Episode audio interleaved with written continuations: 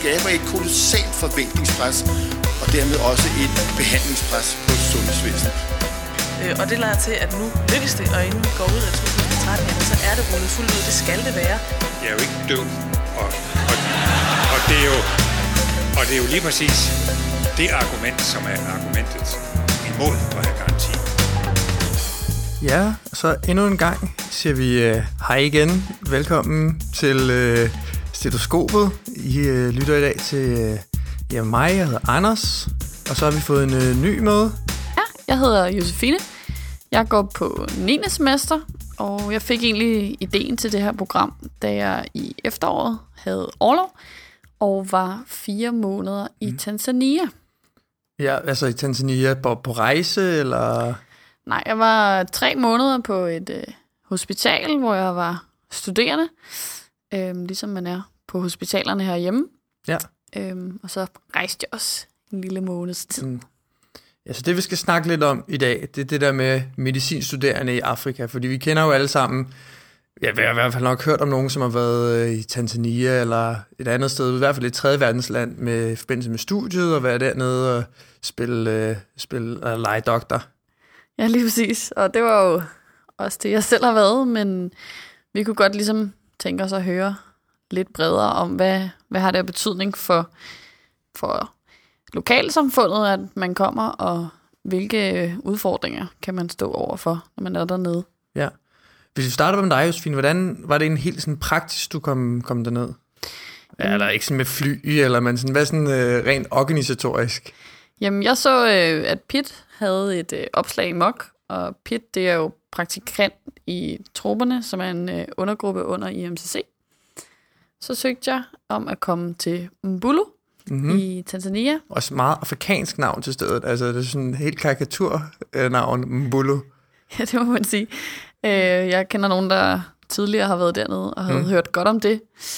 Og så søgte jeg og fik pladsen. Ja. Og tog så afsted i september sidste år. Alene, eller? Nej, jeg tog afsted sammen med en øh, pige fra Odense, der læser på 12. semester nu. Ja. Øhm, vi kendte ikke hinanden på forhånd, men var begge to friske på at lære hinanden at kende og opleve noget nyt. Var det så, var det så nice at være afsted, eller? Ja, det var, det var rigtig nice. Det var meget spændende. Man så utrolig mange sygdomme, som man ikke ser herhjemme. Ja. I hvert fald ikke i sådan en grad, som øh, man lige pludselig ser dem dernede. Og vi var med til utrolig mange fødsler, mm. og også med til at hjælpe til til utrolig mange kejsersnit. Altså man forestiller sig lidt, det sådan, øh, når man hører om det der med at være studerende i Afrika, eller i hvert fald noget læge uden grænser, associationen får man jo hurtigt, så tænker man på sådan noget ørken, uden elektricitet og uden træk og slip, eller sådan. Hvordan, hvordan var det? Man kan sige, at vi havde faktisk både elektricitet, og vi havde rindende vand og træk og slip toilet. Hold så det var, det var luksus. Ja. Øh, men hvis, hvis man går lidt væk fra vores øh, omstændigheder og kigger på selve hospitalet, så var det en kæmpe forskel. Mm. Herhjemme er vi meget vant til, at der kommer en patient, og så skal der tages nogle blodprøver. Men dernede, der havde de kun mulighed for at tage hemoglobin, ja. øh, teste for HIV og syfilis og nogle enkelte andre ting. Men man kunne ligesom ikke få det samme billede, som, som nej, vi er vant til. Hvilke nogle sådan, opgaver varetog I? Altså var det sådan, i Danmark ved man jo godt, at man kan være lægevikar, men altså, hvad, hvad, hvad fik I lov til at lave, eller sådan, hvad lavede I? Jamen, en typisk dag startede med, at øh, vi kom til øh, morgenkonferencen, hvor der blev fremlagt, hvad der var sket det seneste døgn, om mm. der var blevet indlagt nogle patienter, udskrevet nogle patienter, øh, hvilke operationer der havde været. Det var typisk kejsersnit. Ellers så kunne det i enkelte tilfælde være kvindelig sterilisation, men for det meste kun kejsersnit. Ja. Efterfølgende så ventede vi på, at stuegang gik i gang. Det var lidt der er ikke på samme måde en tidsramme, som der er herhjemme, så mm. der, det kunne starte alt efter klokken halv ni, eller måske klokken 11, så der måtte man ligesom holde sig til at vente på, at den læge, man havde tænkt sig følges med, kom forbi afdelingen. Ja. Det var et lille hospital med, med få afdelinger, øh, så, så der var en, en mandlig og en kvindelig medicinsk afdeling, en børneafdeling og en fødeafdeling. Så var der også noget kirurgisk, men ikke noget psykiatri. Nej. Ellers så tilbragte vi meget tid med at være på fødeafdelingen og se, om der var nogle kvinder, der skulle mm. føde. Og så også hænge ud ved operationsgangen at holde øje med, om der skulle nogle kejsersnit i gang. Nu ser du det der med, at, øh, at man skulle finde en læge, man kunne gå sammen med. Fungerer det på samme måde som klinikken i Danmark, hvor man ligesom skal superviseres på samme måde? Eller? Ja, vi gik, vi gik meget højt op i, at vi ikke ville tage for meget ansvar. Nej. Man kunne hurtigt blive givet utrolig meget ansvar og spurgt, hvis der var en kvinde, der skulle have et kejsersnit, spurgt, kan du ikke bare gøre det? Ja. Så var vi meget opmærksom på at sige fra og sige, nej, det kan vi ikke. Vi skal ligesom have en læge indover, for at der kan ske noget. Ja, og det her, mange af de her ting har jeg faktisk været ude at snakke med øh, Christoffer Fogler om. Øhm, han har været udsendt med Læger Grænser en del gange, og han har gjort så mange erfaringer, som jeg så har været ude at lave et interview med ham om. Det kommer her. Mit navn er Christoffer Fogler. Jeg arbejder på Herlev Børneafdeling i en uklassificeret stilling. Jeg håber på at blive børnelæge snart, øhm, Mm. eller få lov til at blive børnelæge snart. Jeg, jeg søger for tiden hoveduddannelse. Ja. Noget af det, der har fyldt rigtig meget de seneste par år, det er mine udsendelser med Læger Uden Grænser, hvor jeg har været i Kongo i knap 10 måneder. Jeg har været i Nepal øh, efter jordskældet der i 2015, og så har jeg været i Liberia i 8 måneder, hvor jeg arbejdede på et børnehospital. Ja, så du har været udsendt en del gange. Og så har du også været lidt udsendt som studerende. Ja, jeg var også øh, udsendt som studerende, eller man kan sige, jeg var også på udveksling som ja. studerende. Øh, dels i, på fjerde semester, hvor jeg var i Guatemala og arbejdede hos en praktiserende læge, kan man sige, eller sådan, det hedder en øh, casa familial, vist nok. Øhm, og så var jeg også i en skadestue i Guatemala City. Ja. Øh, en meget stor oplevelse. Ja. Øh, og øh, jeg var på mit syvende semester i Bruxelles, Christoffer, hvor, hvorfor synes du, man skal tage til 3. verdensland og, og være med til at yde, yde sundhedshjælp? Jamen, jeg synes, man skal tage til tredje verdenslande, både som studerende og som læge, fordi at øh, der er stort behov for øh, vores hjælp dernede, men øh, jeg synes også, man kan lære rigtig meget af det, faktisk. Mm. Øhm, så studerende, så tænker jeg, så skal det være måske for at snuse til det her med at være, ud, være udsendt som, som læge, og så... Øh, Øh, og så også det her med at få prøvet af i virkeligheden, om det er nogle omgivelser, man kunne tænke sig at arbejde i. Ja. Og hvad, hvilke nogle overvejelser skal man have gjort, til man tager afsted? Jamen, jeg mener, man skal, man skal tænke lidt over, hvem man er som person, og man kan, ligesom, og man kan holde til de her øh, de, de stressede situationer, man vil komme ud for. Og øh, man, skal, man skal gerne være en person, som er tolerant, og som er åben over for, for andre kulturer og andre måder at gøre tingene på. Og hvilke nogle overvejelser synes du, man skal have gjort sig, inden man sådan skal sendes ud? Jeg tror, i forhold til at, en selv, skal man have, nok have overvejet, hvordan man, hvordan man har det i, i stressede situationer. Man skal klare en hel del, altså man skal faktisk kunne øh, holde til en hel del stress og rigtig lange arbejdsdage og mange arbejdsdage i træk. Øh, så skal man være øh, tolerant, både over for sine kolleger, men også over for, for den kultur og den befolkning, man møder. Man skal ligesom være åben over for andre måder at gøre tingene på. Men altså, kræver det en særlig, sådan, et særligt mindset som læge at tage afsted? Eller sådan, tror du i virkeligheden, at de fleste kunne tage afsted og klare det godt? Jeg tror, at mange kan tage afsted og klare det godt. Øh, men jeg tror altså også, der er en, der er en del, som, som skal overveje, hvis de øh, for eksempel allerede i Danmark, når de fungerer som læge eller studerende i klinikken, hvis de allerede der føler sig meget stressede og, og føler, at de skal øh, præstere noget, som de ikke kan, og øh, hvis de skal prøve nogle nye ting, så bliver de meget nervøse. Hvis, hvis man har på den måde, så skal man nok genoverveje og tage afsted, eller i hvert fald tale med nogen, tænker jeg, før man, man kaster sig ud i det. Hvad med som studerende? Er der nogle andre ting, man skal tænke om som studerende?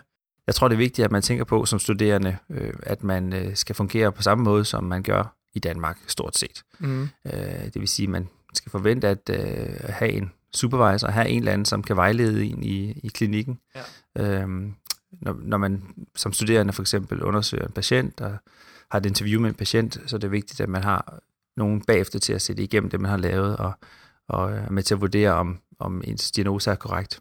Men derudover synes jeg faktisk, man skal, man skal ligesom i Danmark, når man, når man er studerende, se ud i det som med tanke på, at man skal blive læge, og det vil sige gerne have så meget ansvar som muligt, men, men under, under supervision. Er, er der forskel på de opgaver, man varetager i Danmark og i Afrika som studerende? Eller i andre tredje verdenslande i virkeligheden? Jeg, jeg tror, at øh, der er en vis fare for, at man, at man får større ansvar som studerende, mm. når man er udsendt, øh, eller når man er øh, på udveksling Ja. øh, i Afrika. Og der tror jeg, det er vigtigt, at den enkelte gør op med sig selv, hvad de, hvad de er i stand til, og hvad de ligesom kan stå indenfor og, og gøre som studerende. Ja. En god tommelfingerregel er jo at, at fungere på samme måde, som man fungerer i Danmark, det vil sige altså under, under supervision og med de samme kan man sige, rettigheder og, og vilkår, som en øh, lægestuderende i Danmark har. For de studerendes vedkommende, i Danmark, der ved vi, ved, ved vi jo godt, at, at ansvaret sidst enden falder tilbage på den ledende overlæge, eller i hvert fald den overlæge, som skal supervisere det den dag. Men hvad, når du er afsted i Afrika, er der vel ikke på samme måde, samme sådan struktureret for, ansvarsfordeling? Ved du noget om, hvordan man sådan... Altså generelt set vil der, tror jeg, i Afrika være et, et noget skarpere hierarki i virkeligheden, end man er vant mm. til øh, i Danmark. Øh, der er ofte meget stor respekt omkring øh, læge, lægefunktion, lægefaget, og derfor så kan det også godt være, at hvis man kommer som medicinstuderende fra Danmark, at man så, så måske vil få øh, ret stor autoritet i virkeligheden, hvis man ja. vil. Øh, så det skal, man, det skal man nok også være forsigtig med, ikke at påtage sig for meget ansvar i virkeligheden. Ja. Øhm, hvem der så rent faktisk har ansvaret for en, det må vel stadig være den øh, ledende overlæge, eller den læge, der er ens vejleder dernede ja. som udgangspunkt. Øhm, men selvfølgelig, hvis man øh, som dansk organisation udsender lægestuderende eller læger, så har man jo også et ansvar for, at dem, man udsender, opfører sig ordentligt. Er man, er man så med til at gøre en forskel, når man er studerende? Ja, altså jeg, tror, jeg tror bestemt, man er med til at gøre en forskel, og øh, uanset de ansvarsområder, man får, og de, de arbejdsopgaver, man får som studerende, når man bliver udsendt, så vil man, øh, så vil man jo indgå som et ekstra sæt hænder, og man vil typisk også være meget øh, entusiastisk, tror jeg, motiveret til at gøre noget det, det kan omvendt måske også være lidt svært for den, for den studerende så at komme ned og sådan have lyst til at gøre en hel masse ting, og så måske nogle gange se de lokale ansatte ikke være så aktive, som man gerne vil have. Nej, ikke? Altså, men der skal man, det er igen et, et eksempel på, at man må prøve ligesom at alligevel passe lidt ind i det hele, passe ind i systemet, ja. og, og gøre en hel masse, men uden at måske at, nødvendigvis at, at, at klandre andre for ikke at gøre det samme, som man gør selv. Vi snakker også lige hurtigt lidt om, inden, inden vi begyndte interviewet her, om det der med do no harm-princippet. Ja. Vil du, vil du ikke fortælle lidt om det? Jo, men altså helt generelt, så kan man sige, inden for, inden for nødhjælpsverdenen, øh, jo også, også inden for min egen organisation, Lavet Uden Grænser, der, der går vi jo rigtig meget op i, og, og, og netop ikke at gøre mere skade end gavn. Ja. Øhm, og det er i virkeligheden enormt komplekst, når man, når man opretter et projekt eller Mhm. en mission i et land, så skal man hele tiden overveje øhm, den impact og den påvirkning, det har for, for de andre i området. For eksempel hvis man begynder at behandle folk på en, i en mobilklinik eller på et sundhedscenter, og gør det gratis, jamen så, mm. så, kan det, så kommer der jo pludselig en masse patienter over til en selv, som måske i stedet for ville være gået til en anden sundhedscenter. Ja. Det andet sundhedscenter, det kan, det kan så måske ikke overleve, fordi at man vi til- tilbyder gratis lægehjælp. Ja. Øh, og så er de nødt til at lukke ned. Og så efter et år, så rejser vi ud igen, og så er der ikke nogen sundhedscenter. Nej, nej.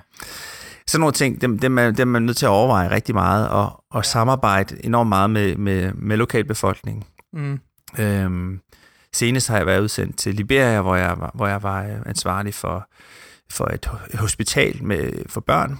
Ja. Øhm, og øhm, og øhm, vi havde ja, rigtig mange patienter selvfølgelig, og sammenlignet med alle de andre hospitaler i byen, var vi langt det største i forhold til, til, øh, til øh, behandling af børn. Øhm, og, og det, når man sådan starter sådan et projekt, så, så, så er det altså meget vigtigt, at man, man sørger for at have gode forbindelser til de andre hospitaler, og, Ja. og ligesom at, og, så de også ser en som en, som en added value, som det hedder, altså Ja. de ser en som, som, som noget, der, der gør, gør, gør gavn, og ikke ligesom træder dem over tæerne i forhold til, Nej, nej, nej. til de børn, som de gerne vil behandle, og deres levebrød og så videre. Ja. Ja. Jamen, så det er jo virkelig ret komplekst der med do no harm. Det er meget komplekst. Nu, nu snakker vi om det sådan på et organisatorisk niveau. Mm. På, øhm, på sådan et patient, læge-patient-niveau, så handler det om, at man, at man, øhm, at man øh, hvad hedder det, skal sørge for selvfølgelig at, at behandle patienterne så, så, så godt som man kan, mm. øhm, og være, være grundig og være øh, samvittighedsfuld i sit arbejde, ligesom jo, når Mm. man arbejder i Danmark. Øhm, og selvfølgelig søge hjælp, hvis, man, hvis der er noget, man ikke føler, man kan. Så, Ja. øh, og, og lægge stoltheden til side. Øh, spørge sin overordnede, spørge sin vejleder, hvis, øh, om, om de kan hjælpe en med at komme med den rigtige diagnose. Og som, igen, som medicinstuderende, så er det jo vigtigt, at man i virkeligheden hver gang jo har nogen, der ser en over skulderen og ser, om det, man gør, er, er Ja, korrekt og, præcis. øh, og godt. Som et eksempel på det her med do no harm, så som da jeg selv var afsted Ja. ja. på, på fjerde semester i uh, Guatemala City. Jeg var i, i skadestuen der i Guatemala City. Der, øh, der var der på et tidspunkt, øh, der var en hel del øh, gadebander, unge mænd, mm. som, som, øh, som, øh, ja, som selvfølgelig øh, gør, som gadebander gør, skyder på hinanden, og, og hvad hedder det, øh, Gør, som de gør. og, og, øh, og, øh, og røver og, og, og stjæler øh, ting fra folk, ikke? ja, ja, ja. Øhm, og der var faktisk der var en ung mand på et tidspunkt, som var kommet ind med et skudsår i, øh, i, øh, i maven, eller det vil sige, man kunne, man kunne se, at det var et overfladisk skudsår. Man, der var sådan, der var ind- og udgang, øh, tydelig ind- og udgang fra kuglen. Øhm, og øhm, jeg havde lige lært faktisk, da jeg skadestuen, at, at sy øh, sår, så jeg gik Ja. i gang med at sy hans sår. Men så var der en, øh, en overordnet, der, der, der så kunne komme og fortælle mig, at det, det skulle man altså ikke gøre med, med skudsår faktisk. Ikke? Så det er sådan et eksempel på, øh, og det er jo så på grund af, at de er typisk er, er beskidte, de Ja. sår der. Og det er så et eksempel på, at jeg, jeg, havde en, jeg havde en evne, jeg havde fået en evne, jeg havde lært at sy øh, sår sammen, og det gik meget godt. Men som, når man sådan er ny i det, så har man jo så måske ikke lært de der ting, med, hvornår skal man gøre det, og hvornår skal man ikke gøre ja. det. Så, der, det, så det var jo godt, der var nogen, der ligesom kunne, kunne rette mig lidt til, eller Ja, ja, vejlede ja, mig ja. lidt, hvordan jeg skulle gøre det. Men der var du også heldig, at du havde en god sådan, supervisor. Er, er, det, er det til, og, og er der kræfter på sådan et hospital til, at man kan finde en, en, øh, en der kan supervisere en? Altså, sådan, er der nok hænder? Det er fordi, jeg tænker også meget, det man kan komme ned med, du sagde også selv, man kan komme ned med hænder. Mm. Kan der ikke være mangel på det ofte? Jo, bestemt. Øh, der vil også være nogle hospitaler, hvor lægen måske kun er der om formiddagen, når han går stuegang. Ikke? Ja.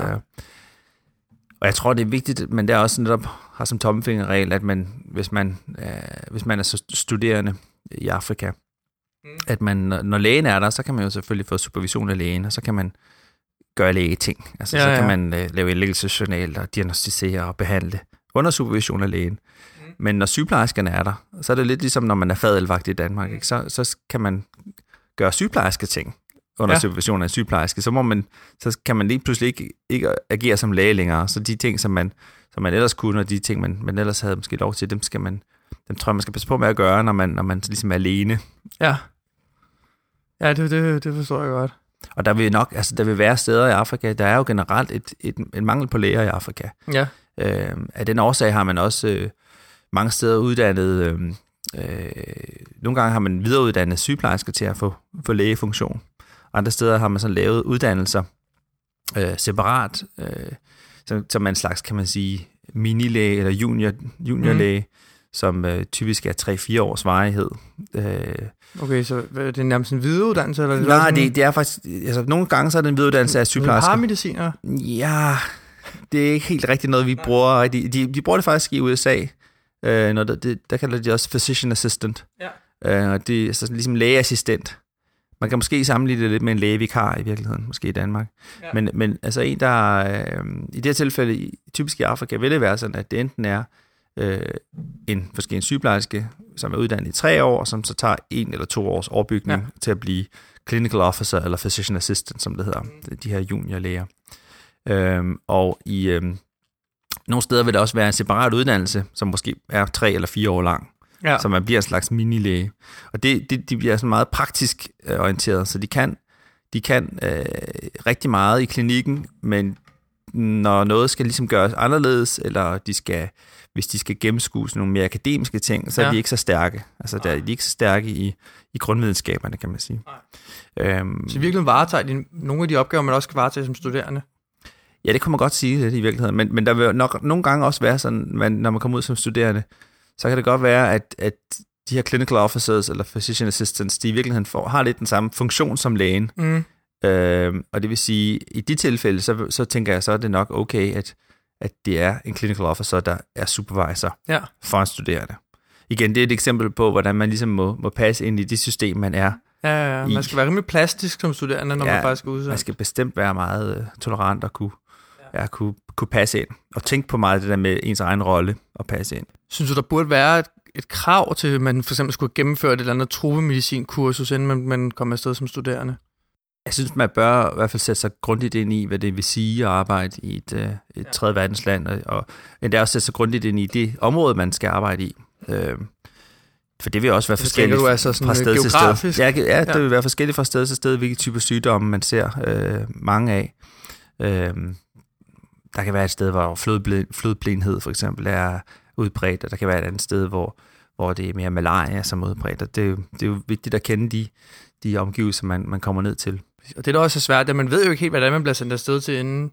Altså, tit så er man jo lidt, altså som, som, som studerende, ved, du skal på det her hospital, men man ved ikke helt, hvad det er, man kommer ud til, ud over hvor det er. Og... Nej, men jeg tror ikke, altså selvom man læser om det og, og hører om det, så, så, så, så ved man først rigtigt, hvordan det er, når man er der. Øh, den, den påvirkning, det har på en selv. Ja. Øh, og det vil også være forskelligt fra, fra person til person. Men nu for eksempel øh, praktikant i troberne, PIT, Ja. de udsender jo, så vidt jeg har forstået, primært til de samme hospitaler igen og igen. Ja. Det vil sige, de har jo en, en god forbindelse til hospitalerne, og, øhm, og det skaber jo en vis stabilitet, og dermed også ved de lidt mere om, hvad det er, de kommer ud til ja. som studerende. Og en anden, en anden rigtig god ting, synes jeg, de gør, det er, at de udsender typisk de studerende i par, Ja, øh, eller to ja og to. Det, det gør de. Øh, de bliver udsendt to og to, ikke? Altså, så på den måde, så kan, så kan de hjælpe hinanden og støtte hinanden, mm. fordi noget, man helt sikkert har brug for efter sådan, øh, de første klinikdage, Ja. det vil være nogen at snakke med Ja. øhm, og fortælle til. Øh, Ja, for, øh, vende de oplevelser, man har haft. Og, ja. og netop også for noget med, øh, og hvor meget må jeg selv som studerende, øh, gjorde jeg lige lidt for meget der, eller, Mm. eller hvordan kan jeg være sikker på, at det jeg gør er rigtigt? De spørgsmål, ja. som du har, har haft op at vende, altså det er jo sådan noget, der, der er rigtig godt at få forvent med andre studerende, Ja. ja. tænker jeg. Så vil jeg også lige spørge dig, tror du, det er en fordel, hvis nu man gerne vil det her lidt mere på sigt, er det så en fordel at have været udsendt som studerende? Ja, det er bestemt en fordel. Ja. Jeg tror også, der er mange, der... Altså, mange af os, der har været udsendt som studerende, øh, har nok også virkelig haft den tanke, at vi gerne som læger også vil arbejde ja. i, i tredje verdens lande. Så siger jeg øh, tak, Christoffer. Meget spændende at høre fra dig. Ja, velkommen. Ja, og tilbage på Panum, så øh, Josefine, var der nogle af de her øh, ting, som Christoffer snakkede om, som du kunne genkende? Ja, det synes jeg bestemt, der var. Ligesom vi også indledte interviewet med, så var meget det her med ansvar, som Mm. mm. man var meget opmærksom på. Og for at ligesom kunne udføre nogle ting, skulle der jo være en læge til stede. Ja, Men det var faktisk øh, ikke altid muligt at vide, hvem der var uddannet som læge, og hvem der var clinical officer, som han også nævnte. Fordi de fungerede ligesom som læger, Ja. øh, og man kunne ikke se forskel på de to, medmindre Okay. man spurgte ind til det. Vi, øh, vi havde meget den tilgang til det, at i stedet for at sige, at de gjorde tingene forkert, så stillede vi spørgsmål og sagde, hvorfor gør I det på den her måde? Det kunne for eksempel være, at der blev givet Fuix, inden der blev givet blodtransfusion, ja, for at der ligesom var plads til blodet. Og det er ikke lige noget, jeg har hørt herhjemme, nej. men øh, det, det blev der gjort. Så de havde nogle andre procedurer, eller sådan andre regler, de nærmest kørte efter? Ja, det, var, det må man sige. Og det er jo ikke alting, man kunne ligesom sige, det her er direkte forkert. Fordi Nej. vi er jo ikke uddannet læger, når vi er afsted. Og derfor skal man også virkelig passe på, hvad det er, man siger.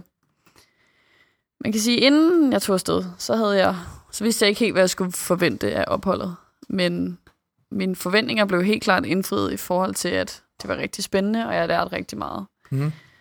Det var også rigtig vigtigt, at vi havde hinanden at støtte os til, Ja. fordi der kom nogle hårde situationer og nogle udfordringer, som man havde brug for at snakke med hinanden om. Ja, og en, ja. der ligesom forstod, hvordan det var at være dernede.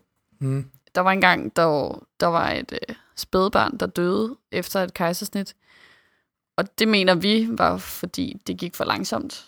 Og det var utrolig frustrerende at stå der ja. og faktisk være den eneste, der var kunne finde ud af at lave hjertemassage øh, på sådan et nyfødt barn, som så ikke klarede den, fordi der var hverken de ressourcer eller personer til rådighed, som der skulle være. Kom der så et efterspil og sådan noget, eller? Ja, vi tog det op på direktøren øh, Ja. kontor øh, og snakkede med ham om det, og om den læge, som vi mente havde gjort noget forkert. Ja. Men han sagde, at det kunne, vi ikke, det kunne de ikke gøre noget ved som sådan. Øhm, Så det var selvfølgelig en meget øh, hård oplevelse, men også meget tankevækkende. Ja, det sætter lidt vores danske hverdag i relief, hvor, hvor man bliver rasende over, at toget er sådan noget fem minutter forsinket. Men for at gå til noget helt andet, så har Morten og Ulrik forskernyt til os. My calculations are correct. You're gonna see some serious shit. Velkommen til Forskernyt, den del af stetoskopet, hvor vi har været ude i den store forskerjungel og plukket en eller to af de bedste frugter til jer. Mit navn, det er Ulrik, og med mig til at svinge macheten, der har jeg mit sidekick, Morten. Tak for den. og øh, det her med at kalde forskerverdenen for en jungle, det er jo egentlig ret passende, synes jeg, fordi vi har kigget lidt på, hvor mange videnskabelige artikler, der rent faktisk bliver udgivet mellem to udgaver af stetoskopet. Og det tal, det nærmer sig de 20.000.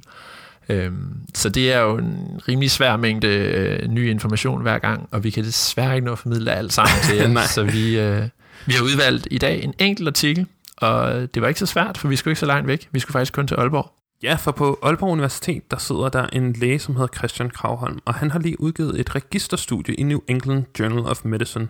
Og her kigger de på, hvordan det går folk, der er blevet genoplevet efter hjertestop uden for hospital.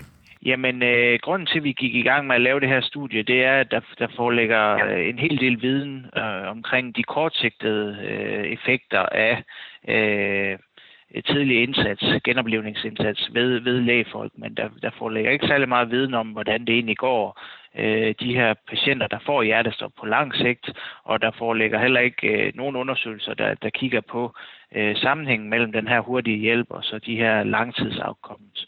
Og når vi snakker lang, langtidsafkommen, så kigger vi ikke kun på overlevelse, men egentlig også, hvordan øh, det går patienterne øh, efterfølgende i form af funktionsniveau.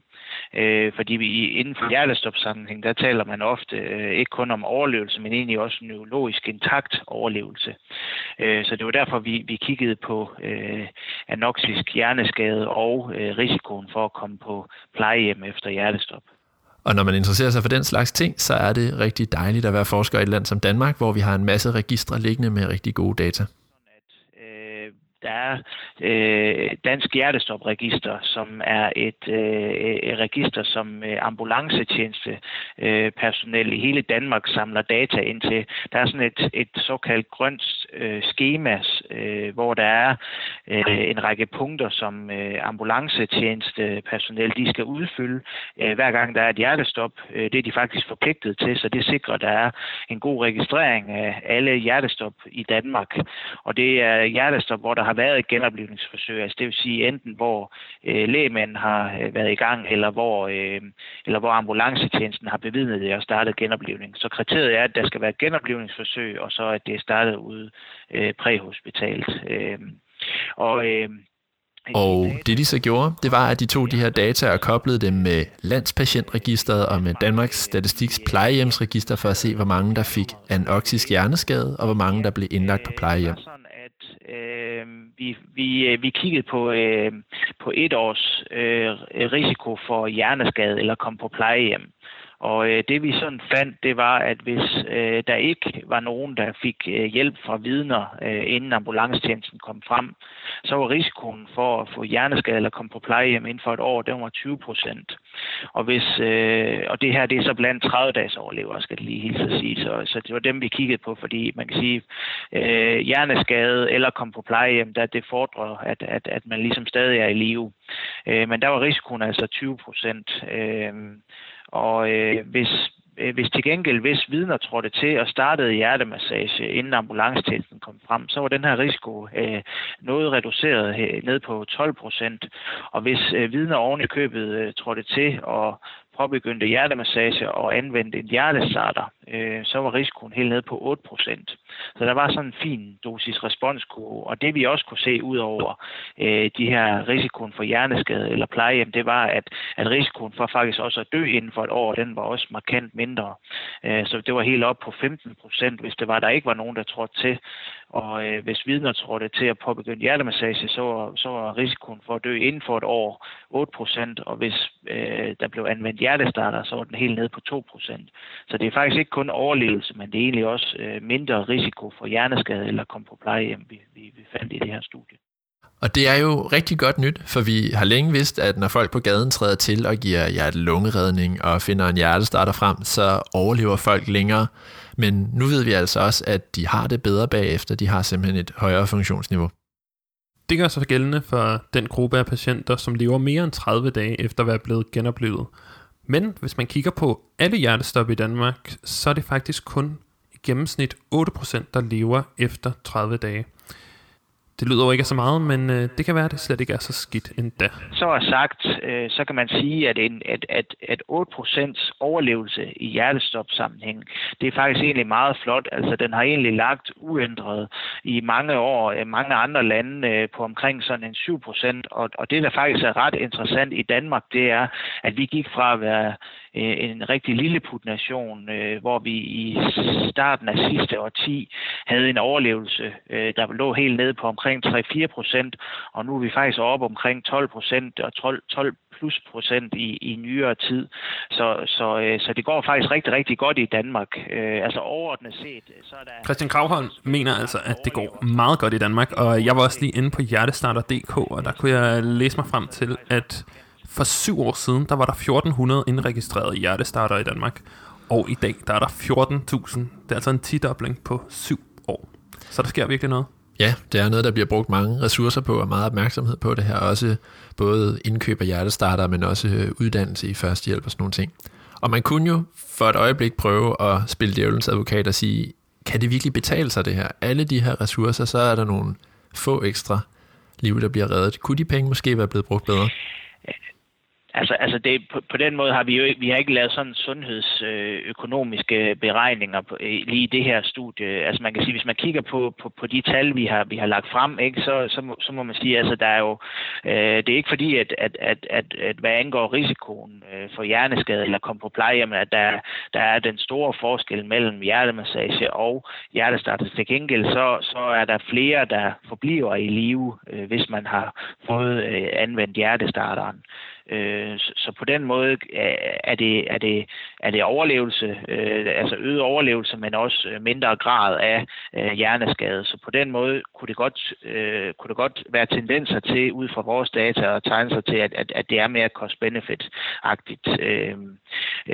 derudover så har vi også altså, Øh, fremtidige studier planlagt, hvor vi, hvor vi netop vil, øh, vil, vil, vil, vil kigge på sådan noget med altså forbruget af, af hospitalsressourcer, øh, blandt andet forbrug af intensiv øh, plads øh, i forhold til, hvis, hvis, hvis de her tidligere initiativer øh, øh, kommer i brug. Altså, altså hvis, hvis øh, jo bedre hjerte, eller jo hurtigere hjertemassage, jo hurtigere hjertestarter øh, kommer i brug, øh, og, og hvordan relaterer, relaterer det sig så til, til, til forbrug af hospitalsomkostninger. Øh, så så, så det, det er bestemt også et, et, et område, der er meget interessant at kigge på. Det bliver spændende at følge med i, så vi håber, at vi kan have mere med fra Christian Kravholm og kolleger i en fremtidig Forskernyt.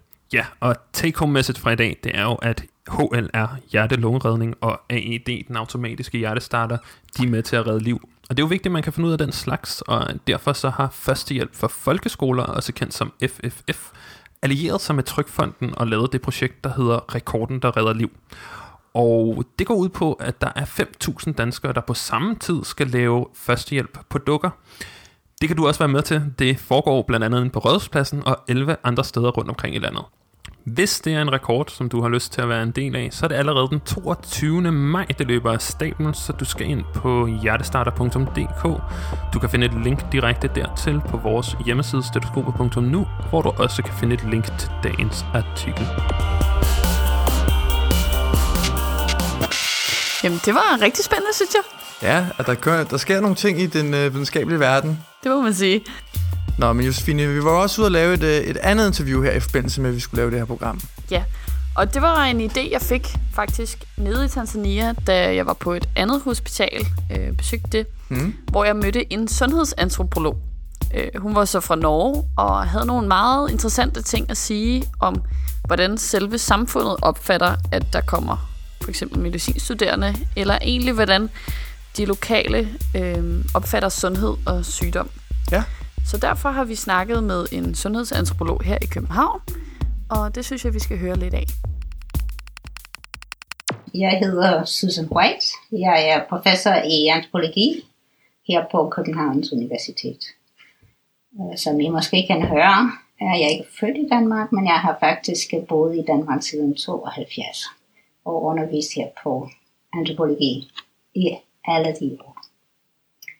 Jeg arbejder med meget med sundhedsantropologi, men ikke kun med sundhedsantropologi.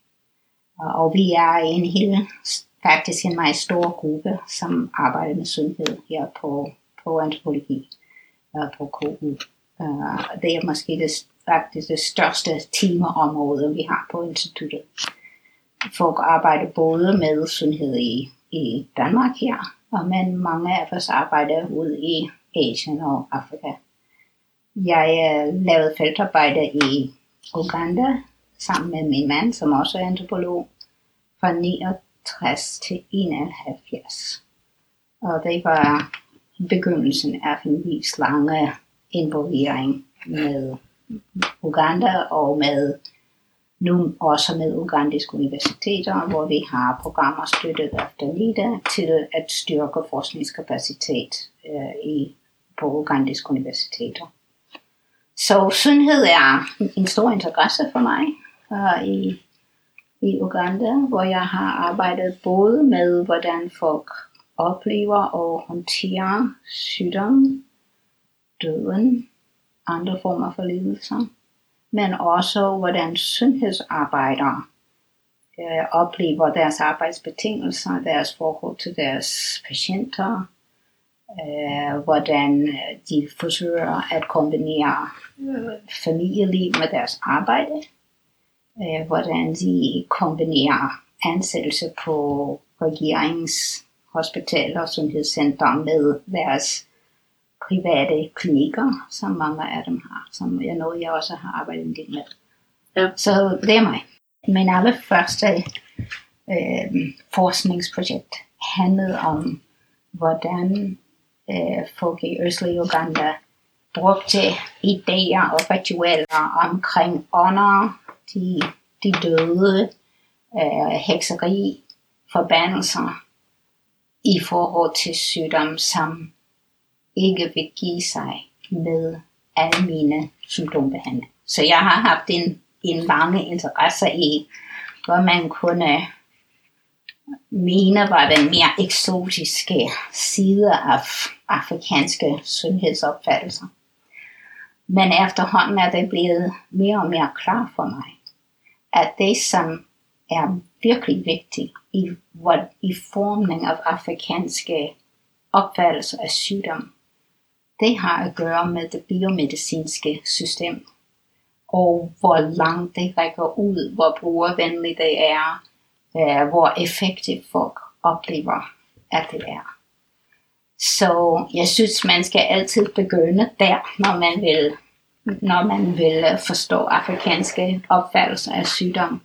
Vi kan se, der har været virkelig store forandringer i sygdomsopfattelse, når der er en effektiv behandling øh, og både medicin, med, effektiv medicin, men egentlig en øh, effektiv behandlingssystem. Og det har vi set med et stort projekt, vi lavede om HIV i Uganda, lige på det tidspunkt, hvor antiretroviral medicin var ved at blive tilgængelig gratis for mange mennesker. Og der kunne vi se, hvordan opfattelse omtale af HIV ændrede sig så snart der var en effektiv og brugervenlig behandlingssystem, så snakkede folk ikke mere om, når det er nok ånder, når hun er nok blevet forhekset.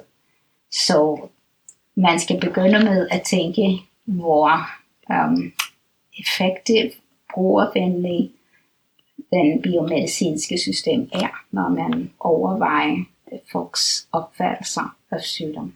Så det handler faktisk mere om sundhedssystemet, øh, for at folk, de, hvis, de, hvis det er tilgængeligt, så har de mulighed for at bruge det.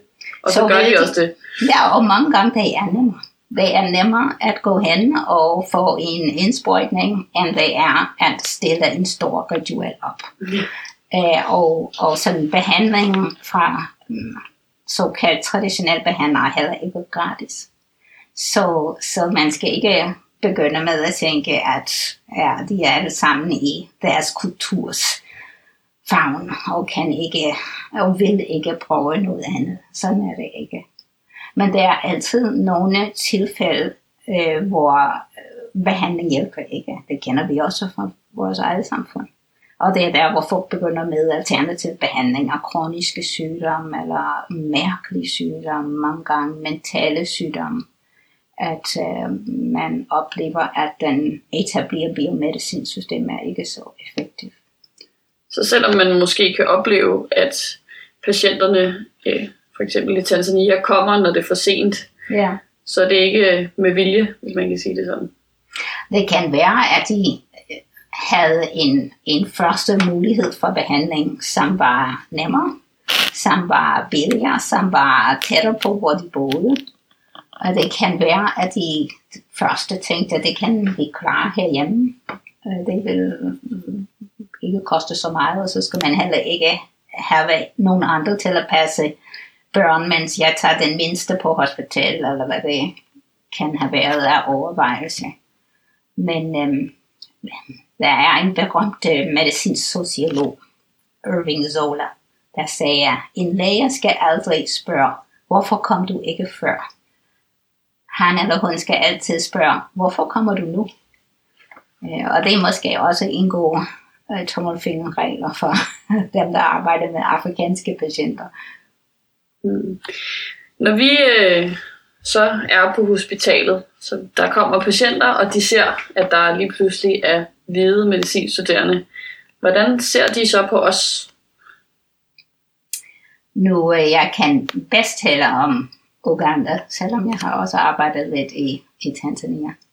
Men generelt øh, tror jeg, folk er positiv for at se nogle europæer, som man kalder hvide, øh, som, som, øh, øh, som er til stede, og de mener, at de vil give øh, behandling af en meget høj standard.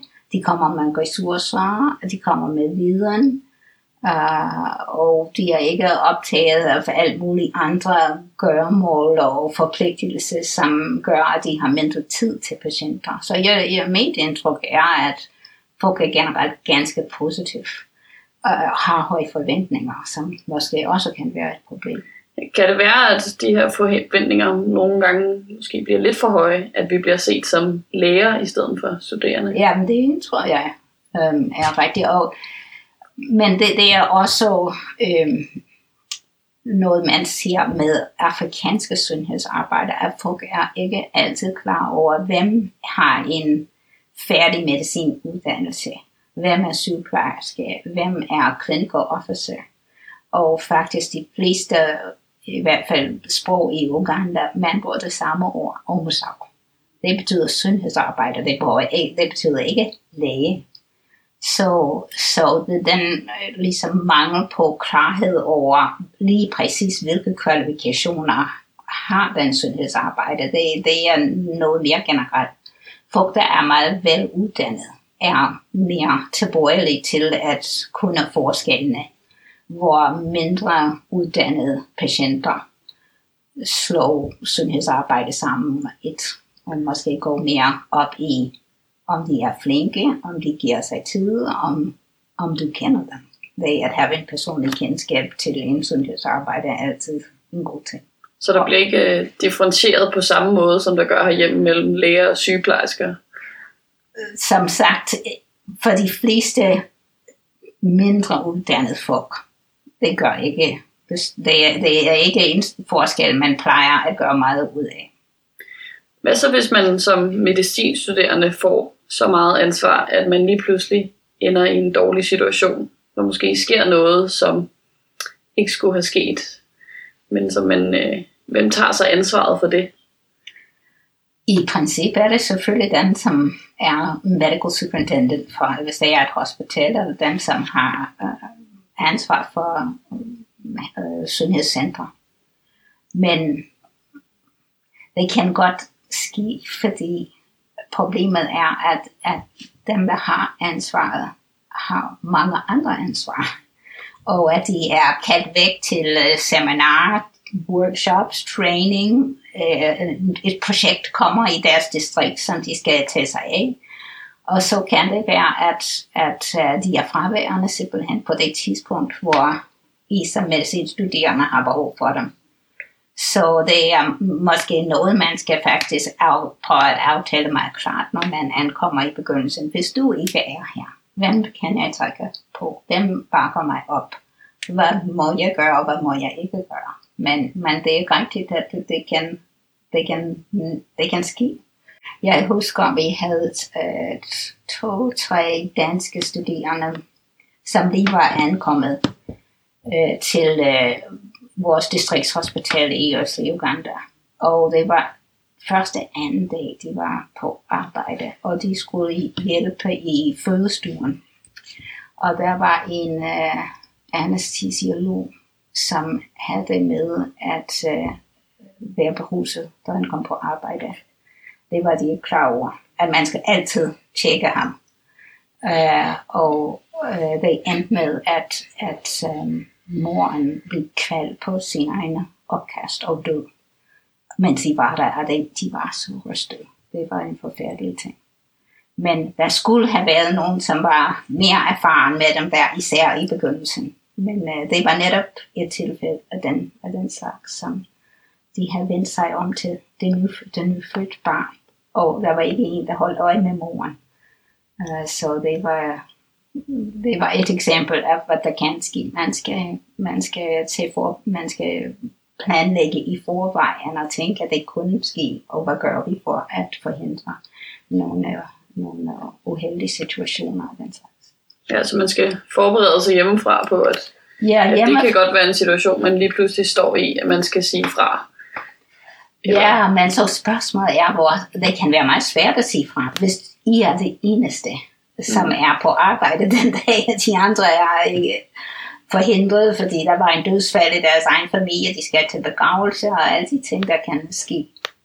Så jeg tror, det er vigtigt, at man skal være forberedt hjemmefra, men man skal forberede, når man ankommer og med nogle grundige aftaler med de andre ansatte på hospitalet eller sundhedscentre om, om opbakning, om støtte, om hvor kan jeg, hvem kan jeg snakke med, hvis der er noget, der opstår akut. Jeg oplevede selv, da jeg var dernede, at en, en læge, han ligesom ikke kom til tiden. Der var et uh, akut kejsersnit, og vi prøvede at få fat på ham, men han skulle lige ordne nogle ting, inden han kunne komme. Og det var jo patientens liv, det drejede sig om. Har de lidt en anden opfattelse af tid, end vi har herhjemme? Ja, måske tid eller prioriteter. Um, hvor, hvor, hvor vigtig er forskellige opgaver, forpligtelse øh, andre gøremål. Så jeg har også set nogle gange, hvor øhm, man mente, at det var noget virkelig akut, og hvor lægen tog sig tid til at gøre noget andet færdigt, eller gøre noget andet. Om det er, ja, måske noget tid, men, men tid og prioriteter, vil jeg sige.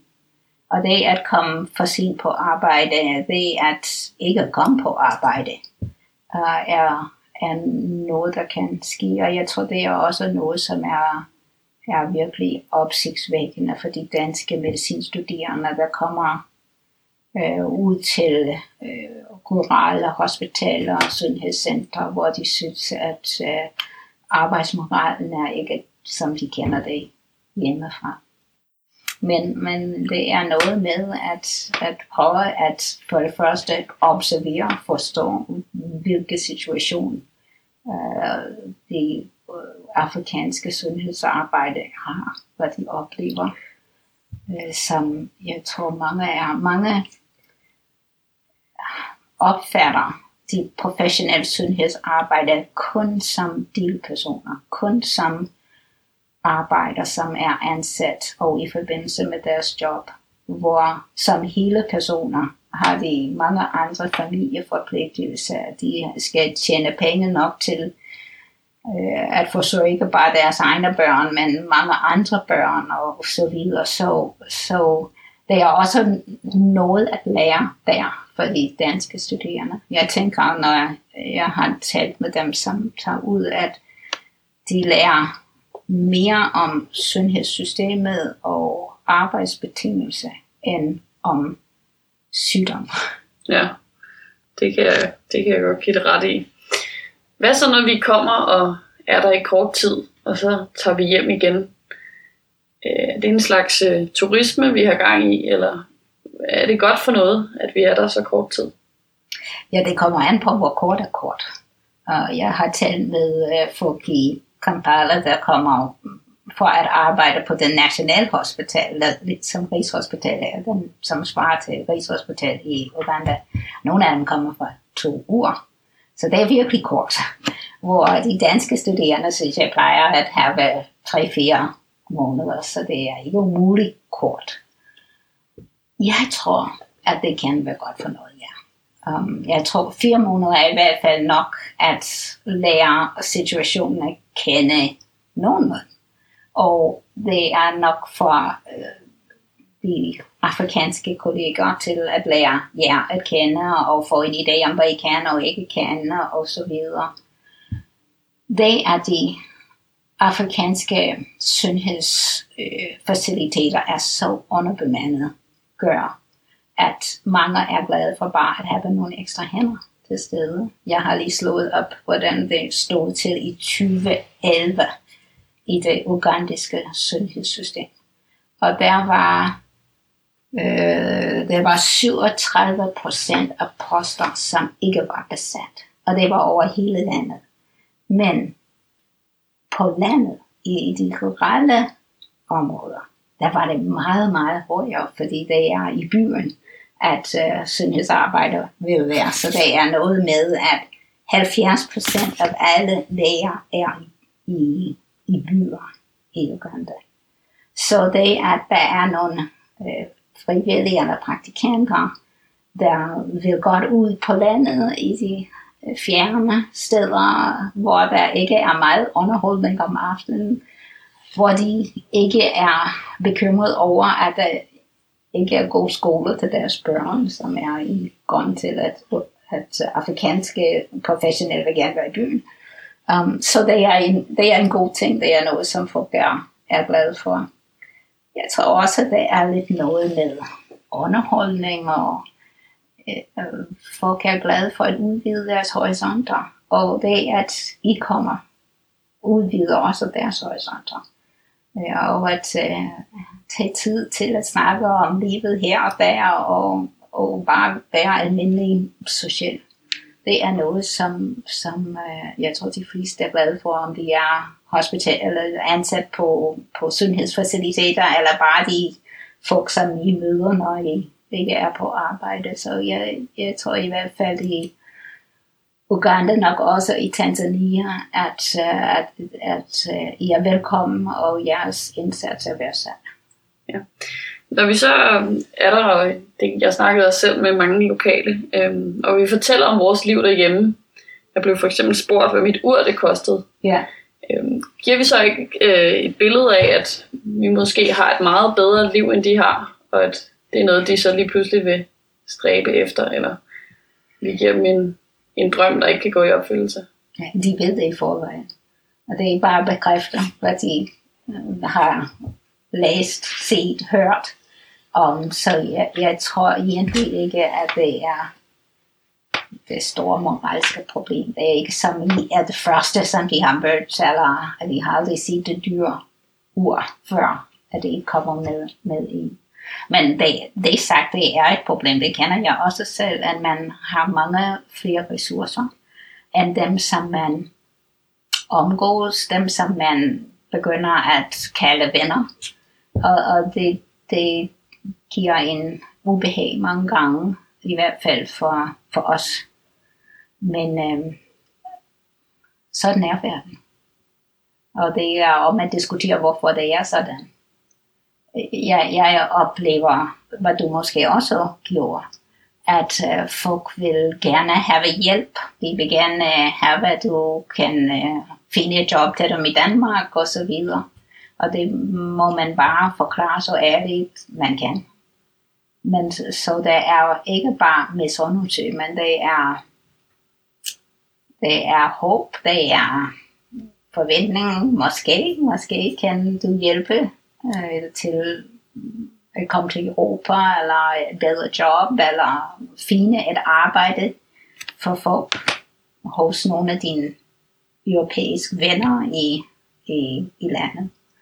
Så det er nogle af de, men det er de betingelser, der er uh, med at uh, komme til et andet land. Og tusind tak til Susan, fordi at uh, hun ville være med i vores program i dag. Ja, altså det var virkelig spændende at høre om, altså hvad hun havde fortælle. Det er jo ikke så tit, man lige møder en uh, sundhedsantropolog sådan i sin hverdag. Nej, det er jo meget interessant at høre sådan lidt den sociale vinkel, og sådan, måske at man har en lille bitte betydning for, for det samfund, som man kommer ned og bliver en del af. Ja. Nå, men Josefine, nu begynder vi jo også at være ved at være ved vejs enden. Har du lært nogle ting af, af, de, af at høre de her øh, individer fortælle om deres op, erfaringer i Afrika, som du gerne ville have vidst, inden du selv var afsted? Jeg ved ikke, om jeg har lært noget, som jeg ikke havde lært, mens jeg var afsted. Men der er helt sikkert noget af det, jeg gerne ville have vidst, inden jeg selv tog afsted, så man måske havde en lidt bredere forståelse for, hvad det var, man skulle komme ned til. Men samtidig er det også svært at have nogle forventninger til noget, man slet ja. ikke forstår på forhånd. Og hvordan, hvordan synes du så, man skal forberede sig, hvis man overvejer at tage turen selv? Men man kan jo ikke rigtig forberede sig. Man kan selvfølgelig lave de indledende forberedelser i form af flybilletter og få styr på det praktiske. Men jeg synes bare, man skal tage afsted med et åbent sind, og så vente på alle de oplevelser, som der kommer til at møde en. Og hvad med dig, Anders? Skal du så en tur til Afrika? Ja, altså når man, når man sidder og hører alle jeres fortællinger, og særligt når man mødes med sådan en som Christoffer, så kan det altså er det rigtig, rigtig svært at lade være med at sådan blive trukket lidt af sted selv og tænke sådan noget med, det der skal jeg fandme også bare ud og, ud og være stor Indiana Jones kanon ude i den øh, store verden. Det kan jeg godt forstå, for jeg kan bestemt også anbefale til enhver, der har mod på nogle nye oplevelser og mod på at opleve noget, som man slet ikke kan forstå, hvis man bare sidder herhjemme i Danmark. Og med de ord, så siger vi ellers tak for i dag, og tak fordi I har lyttet med til Stetoskopet. Vi ses igen den 1. juni, hvor vi starter debatten om HPV. Husk at like os på Facebook. Og tak for i dag.